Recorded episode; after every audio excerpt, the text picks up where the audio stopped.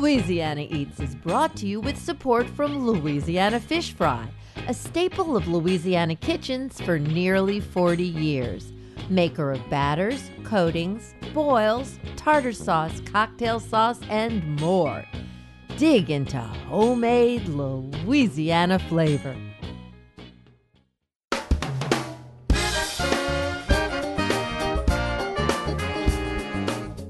From our studios in the Southern Food and Beverage Museum in New Orleans, this is Louisiana Eats. I'm Poppy Tooker. Whether it's a Sazerac, Sriracha, or Southern barbecue, knowing the human history behind our cuisine makes everything taste better. On this week's show, we hit the books with several food historians for tales of America's culinary past. We begin with Sarah Lohman a self described historical gastronomist, to explore the eight flavors that she believes form the foundation for that elusive term, American cuisine. Then, David Shields of the University of South Carolina shares his years of research on American culinarians, from caterers and chefs to restaurateurs. And finally, we hear the surprising story behind New Orleans' quintessential confection, the praline, from culinary historian Rien Fertel. We're getting an edible education on this week's Louisiana Eats.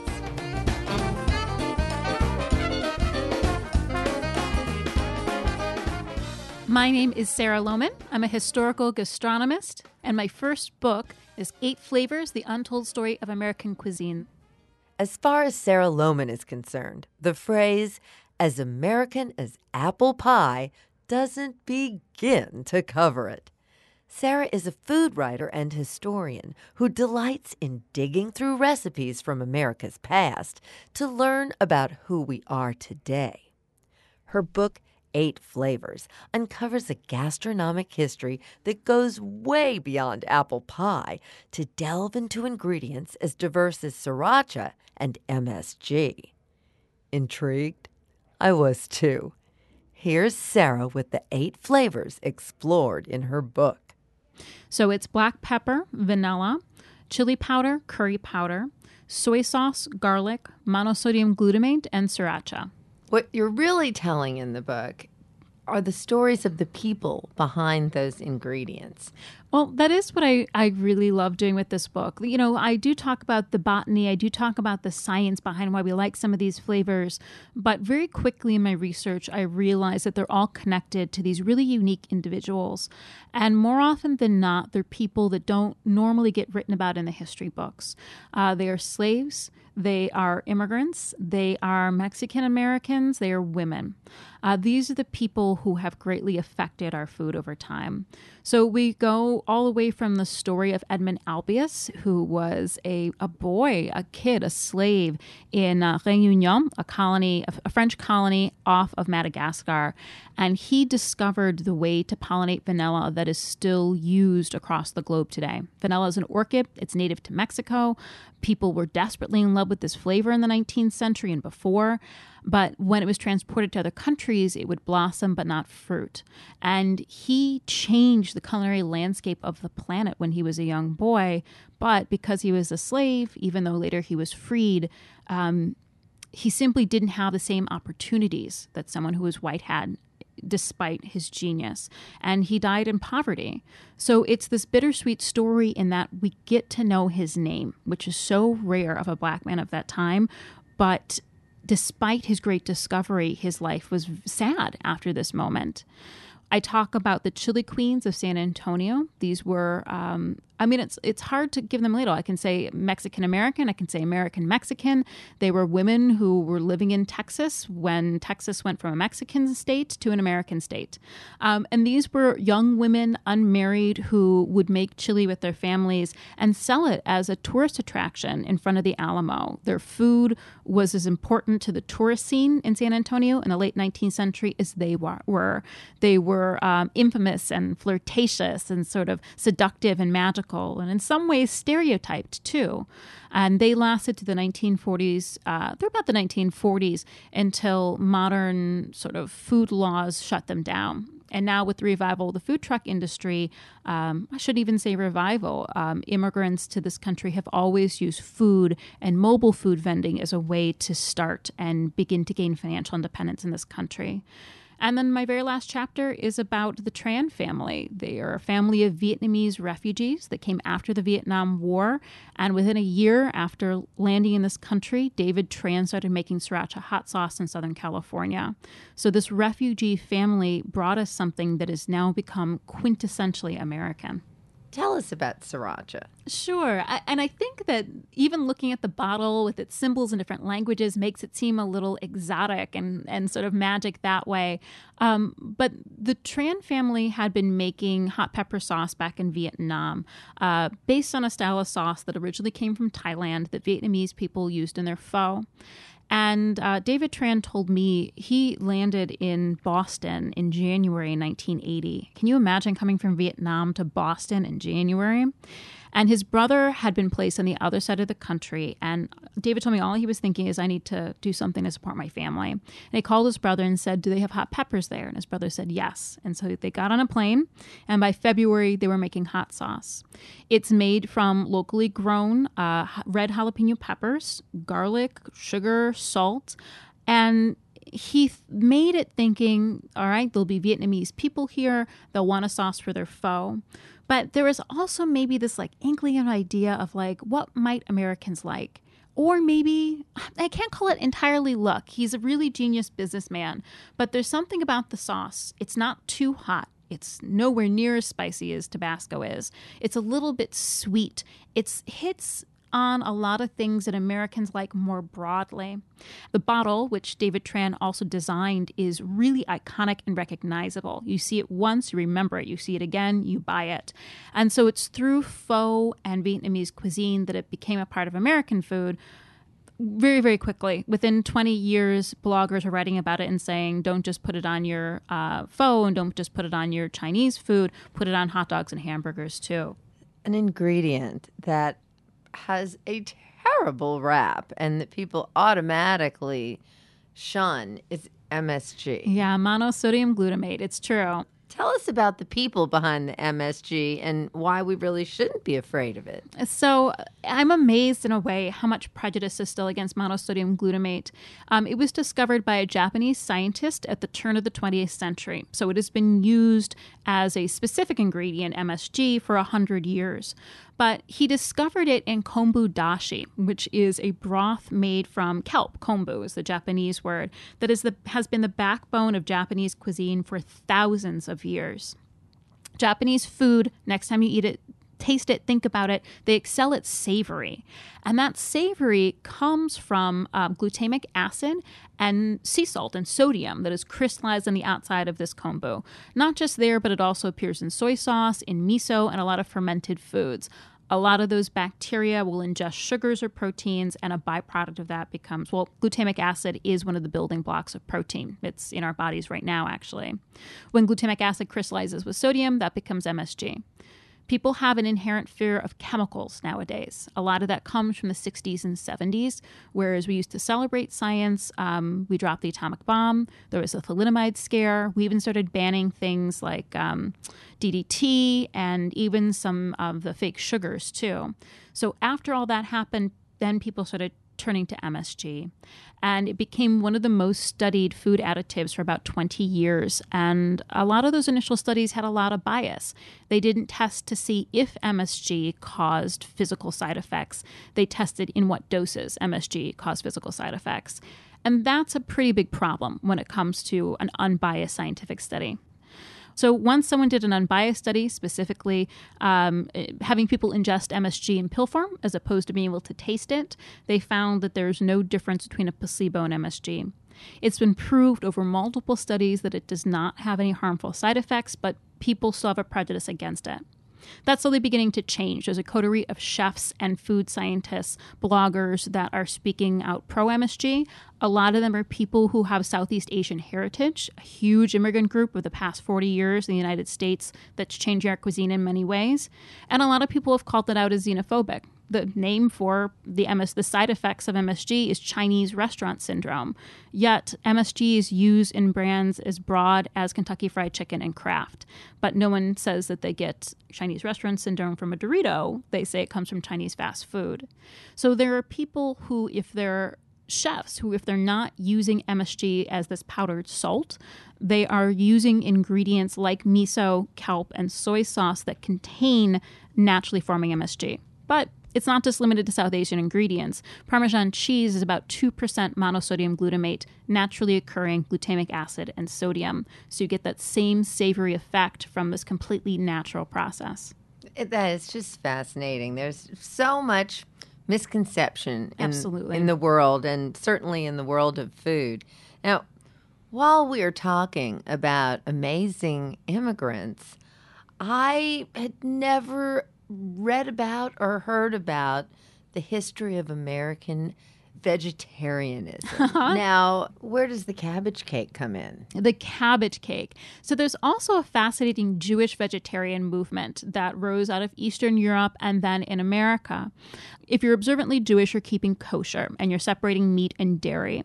And then there was sort of a not quite a sect, but a, a, group of people who broke away and felt that if we weren't eating meat at all, we can be even closer to God. If we're not consuming the spirit of animals, we're just having dairy meals, then that is even more religious. So there are a number of cookbooks that come out. Uh, one comes out of Eastern Europe in the 1930s, I believe it's published, um, that has hundreds of vegetarian recipes, including one that I made. I, of course, like to pick some of the weirdest ones.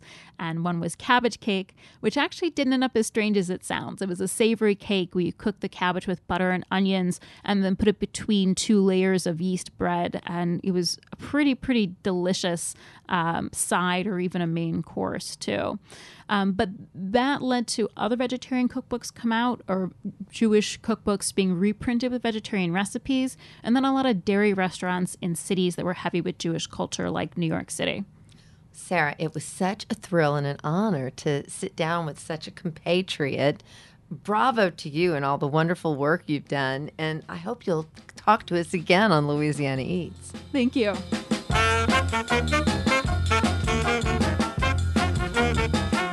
Sarah Lohman, author of Eight Flavors The Untold Story of American Cuisine.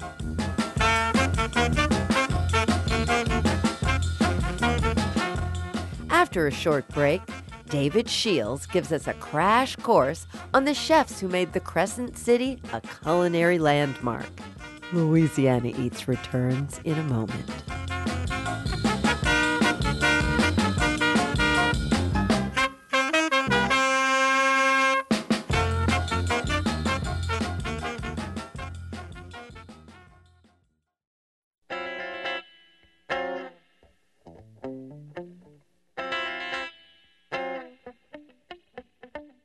Poppy Tooker, and you're listening to Louisiana Eats, edible content for Louisiana food lovers. Louisiana Eats is brought to you with major support from Camellia Brand, beans done right, a New Orleans tradition since 1923. From Rouse's Markets, synonymous with seafood straight from Louisiana's waterways. Rouse's Markets tastes like home and from Crystal Hot Sauce, made with three simple ingredients aged red cayenne peppers, distilled white vinegar, and salt. Nothing artificial. Crystal Hot Sauce, how New Orleans does flavor.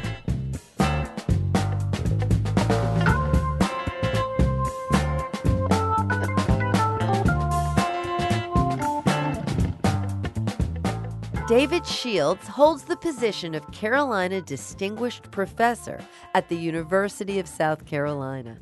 He's also one of the world's leading experts on Southern culinary history. His book, Culinarians American Chefs, Caterers, and Restaurateurs, is the first ever biographical collection of culinary movers and shakers in the U.S. When David stopped by our studio, we talked about the famous chefs who put New Orleans on the culinary map. We begin with Elizabeth Kettenring Dutreuil Begué, or as she's better known, Madame Begué. She was a national celebrity in the 1890s and on to her death. Um, you had a, almost a genre of writing called, you know, the breakfast story, where some visitor from uh, often celebrities came down to New Orleans, sat down for the two and a half hours there, uh, consuming that that uh, breakfast, and then writing these rhapsodies afterwards. Madame Begué is, of course, the one who's credited with having created what was called the butcher's breakfast. But it appears that there's a lot of people who jumped on her bandwagon. Tell me about some of the other breakfasts that were so important here that you discovered in your work. It's true that um, there's a moment in the 1870s when this late breakfast served at 11 o'clock uh, in the morning becomes a fixture. Uh, Madame Begué is the one who starts it, but shortly thereafter, um, Maria Sparbe at Maylie's becomes as famous, but there's a difference. Uh, she lives longer mm. than Madame Begué. And Maylie's is an all male preserve. You have to know someone to get in to the brunch at Maylie's until prohibition takes place and they have to alter the conditions to say, stay alive. But that becomes, in the wake of Madame Begué's death, the famous breakfast in the city. Well, another thing that is just undoubtedly part of the Louisiana culture are oyster bars, oyster saloons. Well, Walter Van Rensselaer was um, not a native of New Orleans. He was a New Yorker uh, from the Hudson Valley. He's in New Orleans in the late 1830s, but he had experienced certain things on the East Coast. One of them is the oyster cellars that were popular in the 18 teens and 20s and 30s in Philadelphia and Baltimore, and to a lesser extent, New York City. He comes down here and becomes one of the great hotel chefs. And the hotel chefs are, they have a real problem. A lot of their clientele are these cotton farmers from the Mississippi Valley who are coming down and staying in the hotel uh, during the commercial season. A lot of these commercial men were meat and potato people.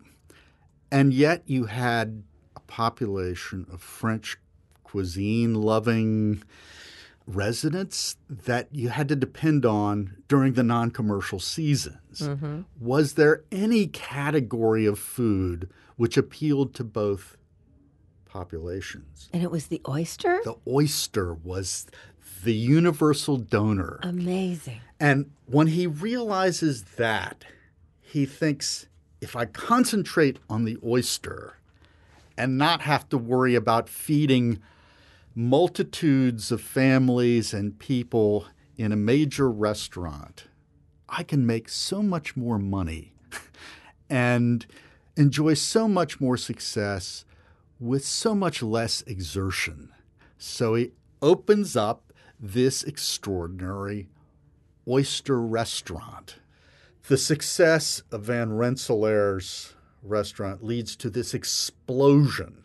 Within two years in the 1840s, instead of just having one oyster restaurant, you had about seven or eight, and other people like the Estrados, who are making names as as uh, oyster saloon people. Antonio Estrado was also really innovative because in months with ours, when certainly people weren't eating oysters back then, he had another game. What what was his other game? One of the things that uh, Estrado took advantage of, ice warehouses began to appear in in uh, New Orleans in, in the 1820s and actually causes sort of the ice cream moment mm-hmm. when all of a sudden the cold confection becomes the best thing you could possibly eat. Of course. Uh, and Estrado realizes that ice is is important. He becomes one of the the big ice dealers as well.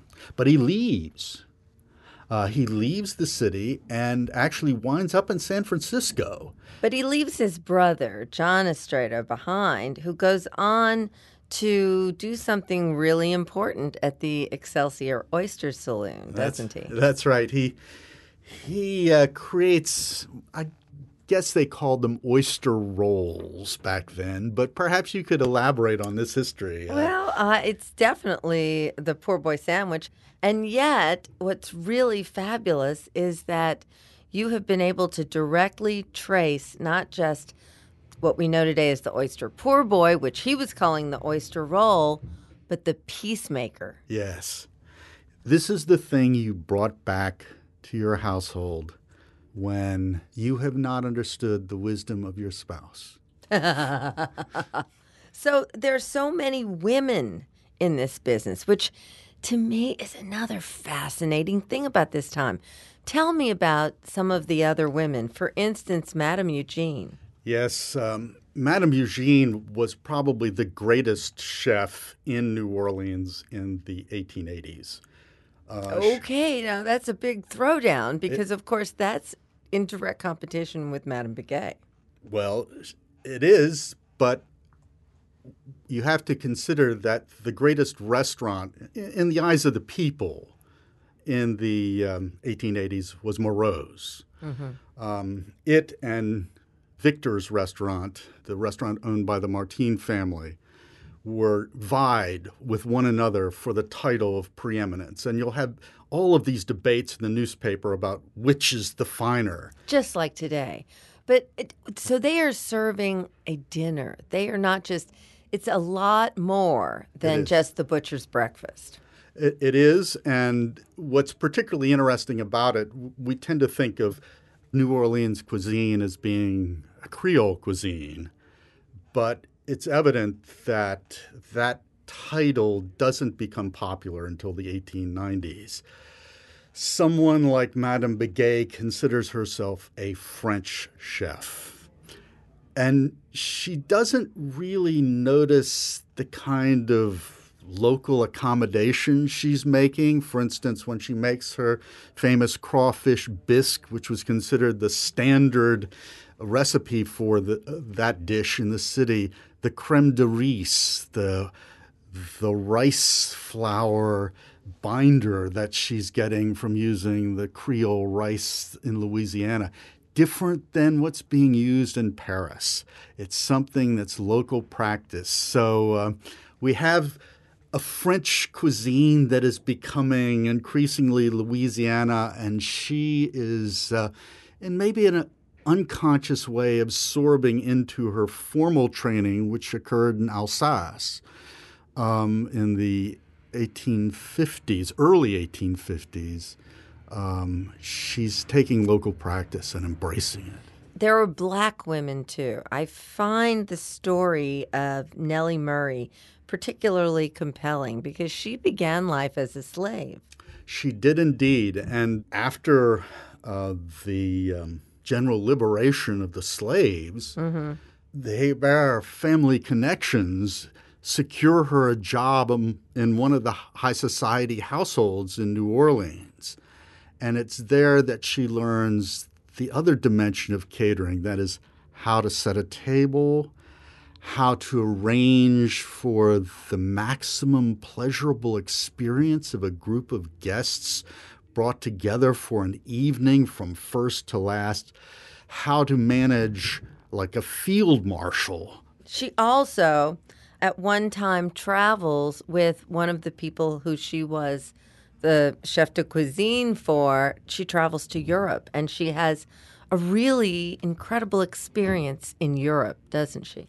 I think it's the temptation of going to Paris. Yeah, I'd be tempted. I'm always tempted to go to Paris. And she goes there and she has this extraordinary moment of recognition.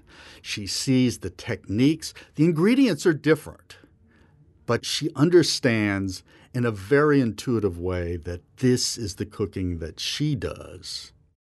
Well, David, I just have to say thank you so much for sharing the most delicious research I've heard in a long time with us. Well, it's fun to share it with you, Poppy, because you you know exactly what's so interesting about these people who devote their lives professionally to the preparation of the best food for the public.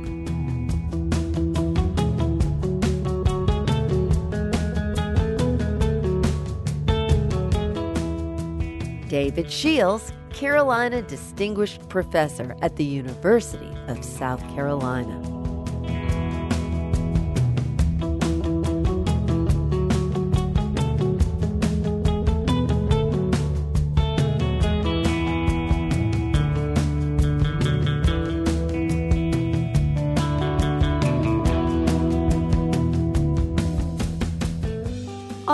Fred Minnick is an expert on the topic of bourbon whiskey. His research spans centuries of the cultural history surrounding whiskey production. That history shows up in some surprising places, from isolated cabins to the true underbelly. Actually, that's underneath the bodices of Prohibition era women bootleggers. We turn now to Fred for more on all things bourbon. Why in the world could there still be a confusion over whiskey versus bourbon? Is bourbon whiskey? What's this confusion? Well, I, I blame the uh, Kentucky distillers uh, for this because they put it out there that bourbon isn't whiskey. Like some of them will put it out there like, don't call us whiskey, we're bourbon. And when in fact, whiskey, you know, all bourbon is whiskey, you know, but not all whiskey is bourbon.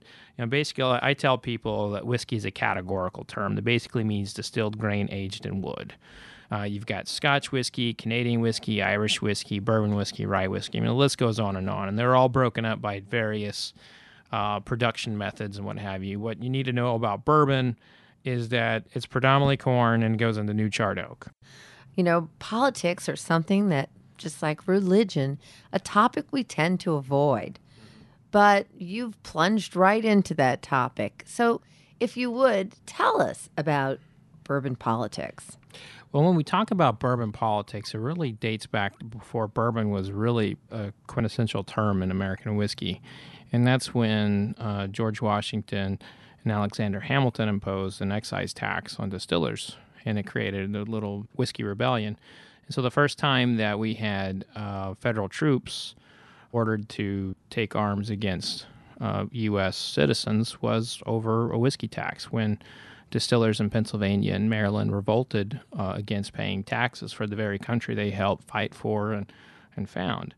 And so, you know, throughout history, if you study it from a pure whiskey perspective, bourbon is is right there in the thick of it. Uh, more recently, what we have uh, from a political standpoint within the industry is that everyone's suing everyone over you know trademark disputes. You know, the most famous one that that is on the record is when you know the Kentucky Distillers Association, which is the the chief lobby group in Kentucky, um, sued Sazerac, which owns Buffalo Trace, for using the term Kentucky Bourbon Trail, and they end up settling out of court. But there's been you know some nasty disputes over similar circumstances, and there are some people who won't can't be in the same room together because of uh, they just don't like each other. But I don't think you're going to find many industries that aren't like that. The difference with bourbon is it's a little bit more dramatic and a little bit more glorified because there's so many people who who love bourbon. After all, it is a flammable spirit. That's right. right. It is. It is flammable. I really would like to hear the story about how women saved bourbon. So, when we look at uh, American distilling, uh, there were a lot of uh, people who have been heralded over time. People like Basil Hayden, Jacob Beam, uh, Robert Samuels. You know, these are people who have been heralded through various brands. But there were also slave distillers and women distillers. You know, Jack Daniels recently came out and admitted that uh, it was a slave who taught Jack Daniel how to distill and not actually a reverend, as they have told in many tours. How uh, in the world did they get that secret out of them in so long? Or was somebody holding the fire to their feet on that? Uh, well, the New York Times did a story on it, and I actually was quoted in that in that story talking about that. I have a lot of research on on slave distillers um, and how we may never actually know how much they've contributed, but I do know that they've contributed a lot, and all the major players in distilling have uh, tax records of owning slaves, and so. Uh, and a lot of times they would be slaves would be purchased, you know, if they would receive a higher premium if they worked at a you know Caribbean distillery, uh, and it's the same with women. You know, women were uh, distilling in the 1700s and 1800s, but just never really received any credit. Uh, in fact, uh, based on my research, you know, uh, on archaeological finds, you know, long before I was born, uh, women created beer in Sumeria, and women actually created the very first uh, distillation techniques. And they weren't necessarily they weren't used for alcohol, but the dis- distillation was created by women. Uh, what hurt female distillers in, in the worldview was witchcraft, is because distillation would be connected to witchcraft, and and uh, women would be executed in the 1600s for uh, having aquavitae on their person uh, or having it in their home uh, because it was considered to be, you know, witch's potion and that sort of thing. And so a lot of women were executed who were actually distillers. And so that damaged a lot of the growth of, of women distillers. But in America, uh, there were several women who were running distilleries in Kentucky. Um, the uh, Nelson Greenbrier distillery was ran by a woman uh, for a large amount of time, and for in the late 1800s, that was as big as Jack Daniels and George Dickel, where women made probably the biggest uh, impact in American spirit is they were better bootleggers than men during Prohibition. Was uh, it the skirts? What was that about? you know, for the time, it was it was considered uncouth for a man to suspect a woman of any kind of criminal activity. And so syndicates would begin bringing in women to bootleg and drive and you know send all of the barrels of whiskey or beer or rum or whatever it was, um, and because they wouldn't be suspected, this became such a problem that around 1925, uh, the Treasury Agency uh, believed that female bootleggers outnumbered men bootleggers by five to one. They were very prolific, and that creation of a new style of criminal led to female officers. And so women bootleggers created this whole industry of, of women cops because men couldn't search women. It was actually illegal for a woman to be searched by a man in many states. Uh, and so there was that aspect. And then there was also the women who climbed to the top and created their own businesses. Prior to Prohibition, there was this woman named uh, Cleo Lythgoe and she moved to uh, the Bahamas and set up a legitimate wholesale company. And she had acquired uh, rums and uh, scotches and ryes prior to Prohibition, and then turned around and uh, sold it to a guy by the name of uh, the real Bill McCoy, uh, who imported it back in the United States illegally, but imported it nonetheless. Uh, and so she created this, and you know she became known as the queen of the bootleggers. Actually, got arrested here in New Orleans, uh, stood trial, and and all that. Was found innocent of her crimes because the the two people who had her boat um, admitted to stealing it. Uh, if you think about a woman who has the power to run her own uh, rum running and whiskey running uh, business and prohibition, if you work for her, you're probably a little afraid to uh, turn around and rat on her. So I've always thought that she probably uh, convinced them not to uh, tell the truth. But she was a very interesting character. Uh, also in Prohibition, a woman by the name of Mary Dowling uh, worked with her uh, family in Kentucky to move their distillery from from Kentucky to Juarez, Mexico, and they made Mexican bourbon during Prohibition and brought it into the United States. And uh, Mexican bourbon would actually be a thorn in the side of American distillers for a very long time, and that was the chief reason why uh, they pursued uh, to make bourbon a unique product of the United States in 1964. Well, that's great. I just want to thank you so much, Fred, for. Oh, my pleasure. Thanks for having me. Love talking bourbon with you anytime. Please come back right and see us again. You got it. Fred Minnick author, and whiskey expert. Do my time, I'll pay my fine. Ain't nothing wrong with what I do. Jesus turned the water to wine. Wouldn't I make him a bootlegger too? Coming up next, scholar Rien Fertel gives us the history of the classic Louisiana treat, the praline. But first, what is a celebration cake and what is its history? Stay tuned, and we'll answer that question when we come right back. On the north side in a hollow tree.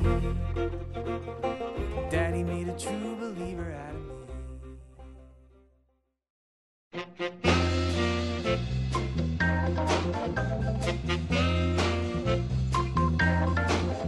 I'm Poppy Tooker, and you're listening to Louisiana Eats, edible content for Louisiana food lovers.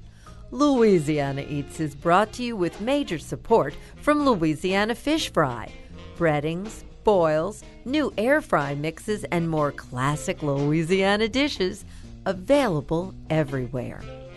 And from the St. Tammany Parish Tourist Commission. Just 40 minutes from New Orleans, Louisiana North Shore's Tammany Taste features the bounty of the bayou and rich culinary culture from award winning chefs, mom and pop restaurants, specialty bakers, and creative mixologists. To discover more, request the Explore the North Shore Inspiration Guide for local stories, custom itineraries, and event information at louisiananorthshore.com. St. Tammany Parish, where New Orleans has come to play and get away for more than a century.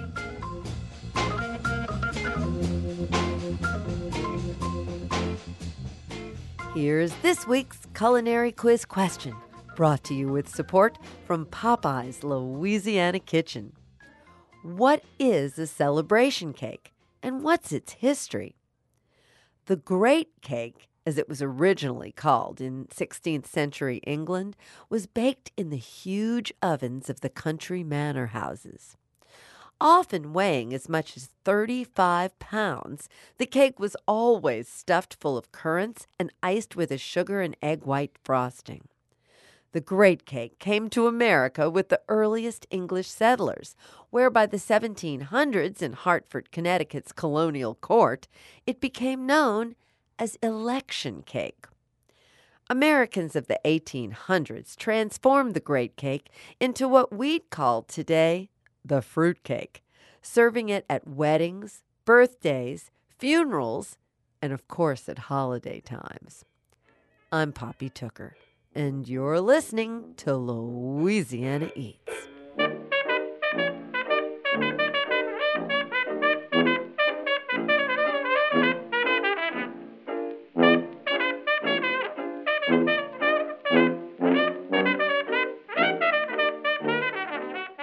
And now, the story behind the classic Louisiana sweet, the praline.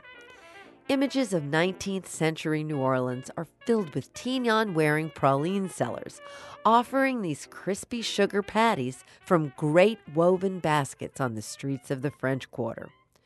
Food historian and scholar Rien Fertel has done quite a bit of research on Louisiana's quintessential candy and joined us in the studio to share what he learned.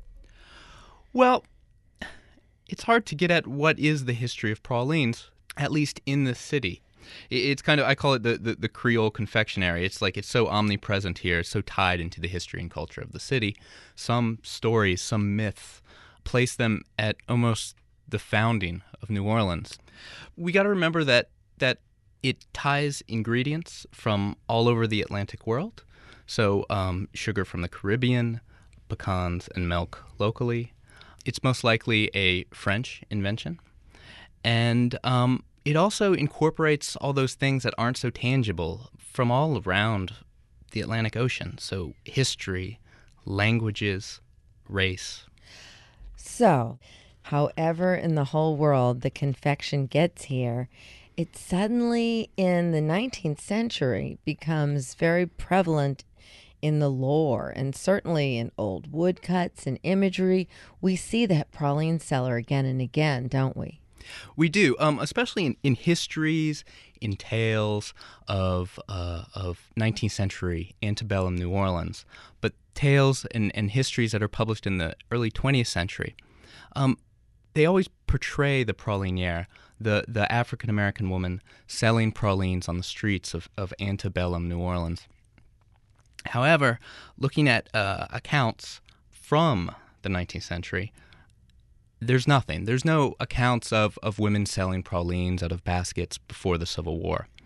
I looked specifically at traveler accounts, um, editorials, letters to the editor, ads, all from the uh, the Picayune, from the newspaper. So when did you see the first accounts of this praliniere in print?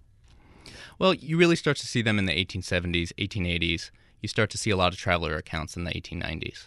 They're describing the streetscape of New Orleans and how it's changed since the war. Um, and it did change a lot. Um, you had African American women who, you know, had more freedom to sell items on the streets, confections. Um, by selling candy, women were able to build a career, build a business. They were able to uh, buy a home. They were able to um, raise a family. And I recall you talking about how sometimes they were even playing with their imagery or they were playing into the imagery. Explain that. Sure. So the praline seller or praliniere, it's a recognized symbol. Um, it's in all types of, of histories for the past 150 years of the city.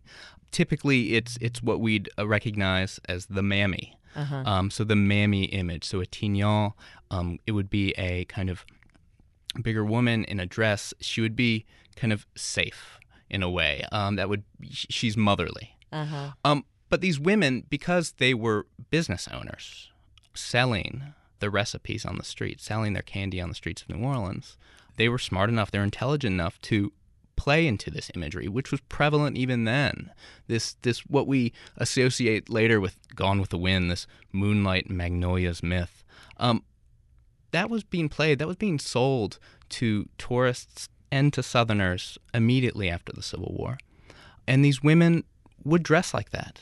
They'd play into the myth, they'd play into the stories being created by uh, white men to sell pralines. So this imagery, in essence, became a marketing tool for them. It was a marketing tool. Yeah. That's pretty fascinating. And we could see that in the praline shops in the quarter today. That mammy image um, is, is prevalent either in signs, within the shops, on the packaging itself. It's amazing how that's still being perpetuated. It's being perpetuated, but at the same time, it was being perpetuated by the women themselves for all the right reasons. Um, that is, to make some money, to build a career, to raise a family, to build a home by selling pralines. So you did all this research and you know you began to find the accounts of the praline sellers and you had these totally wackadoodle names that you found in history for what they were calling the candy. Would you talk to us about that? Sure. So if you look at pictures of pralines um, over the decades, color pictures, you'll see three distinct colors. You'll see the kind of brown or tannish, khaki colored pralines that we know and see everywhere. Then you see a, a pink confection, similarly shaped, sometimes a little bit differently, and you'll see a white one too. What was the difference in flavor? Well, we know from some accounts from some early cookbooks that the white most likely had a, a coconut flavor, um, and the pink most likely it was food coloring. Okay. And they had special names. Looking at the Picayune, I did a search. You could do these searches online. You type in the word praline. It's like a Google search, and you get every use of the word praline. So in the 1880s and 1890s, pralines are all over the Picayune. People are talking about them all the time. This is people that work for the Picayune. This is uh, reporters on the street, and these are traveler accounts. Uh, back then, people would, uh, when they'd come to New Orleans, they'd write about it and they'd send it to the paper. So I found a traveler account uh, from February 1880. Um, a man named Alex Porter Morse, and Alex Porter Morse was from the area, um, but he had long ago, before the war, moved to Washington D.C. and he had visited in maybe late 79, early 1880. He hadn't been back in New Orleans for three years. And he said that when he visited New Orleans in the late 1870s, that last time, he said it was this wretched place. It was, it was awful. The people were despondent. I mean, it was part of, it was a just depressed city suffering the effects of the Civil War. But he comes back in late 79, 1880, he publishes this letter and he says that New Orleans is transformed. He says he doesn't even recognize the city. And he mentions some specific things, and one of them is is the street, the scenes from the streets, and, and he loved to walk the streets. And he said that he saw vendors on the streets for the first time in his life on the streets of New Orleans. He said he saw um, men selling Italian oranges. He said there were Acadian turkey farmers. Acadian turkey Right, so farmers. Cajun turkey farmers. And he said they were marchands, which is a French word for, for seller, vendor, merchant of flowers, pralines, white mice, and poodles along Canal Street. okay, so white mice and poodles. Like, what's that about? Okay, well, I think it's important that he, he kind of separates these three candies. He says there's pralines, white mice, and poodles. Historians, academics like to think and say that they live on facts, but we also live by conjecture. And so I'm going to conjecture a bit. Okay. Um, I think the white mice were the white praline shaped candies, those coconut candies. Um, mice are somewhat praline shaped, or pralines are somewhat mouse shaped. I love it. So those maybe were the white mice. Maybe that is what they were called in the 19th and early 20th century. Okay, I'm buying that. And how about the poodle? All right, poodles. I did a bit of research on poodles, poodle history, poodle culture in 19th century America. Oh, where food history will lead you, huh? Right, exactly. So poodles were immensely popular, not so much to own in America in the late 19th century, but they were show dogs, um, and not in the in the sense that we know now, but they were kind of circus dogs. There'd be traveling poodle shows. They're dressing up poodles as ballerinas, as school children. They're also painting poodles. They're dyeing the coats of poodles. One of the most popular colors for poodles, of course, was pink Yes. and you'd have show dogs. You'd have troops of traveling pink poodles doing tricks, dancing, walking on two legs, traveling around America. This is a time of, of P.T. Barnum, of the traveling circus. It's my thought that New Orleanians saw these pink poodles, the cuteness of it, and named this pink candy, this dyed pink candy, after the pink poodle. Oh, Rien, I just love your theories. This is delicious and such a sweet story, if I can say so. Thank you for sharing it with us. Thank you. Food writer, scholar, and praline detective, Rien Fertel. I like the way he twists his tail. I would buy him, but he ain't for sale. But let me play with your poodle. Let me play with your poodle. Let me play with your poodle. I mean your little poodle dog. Yeah.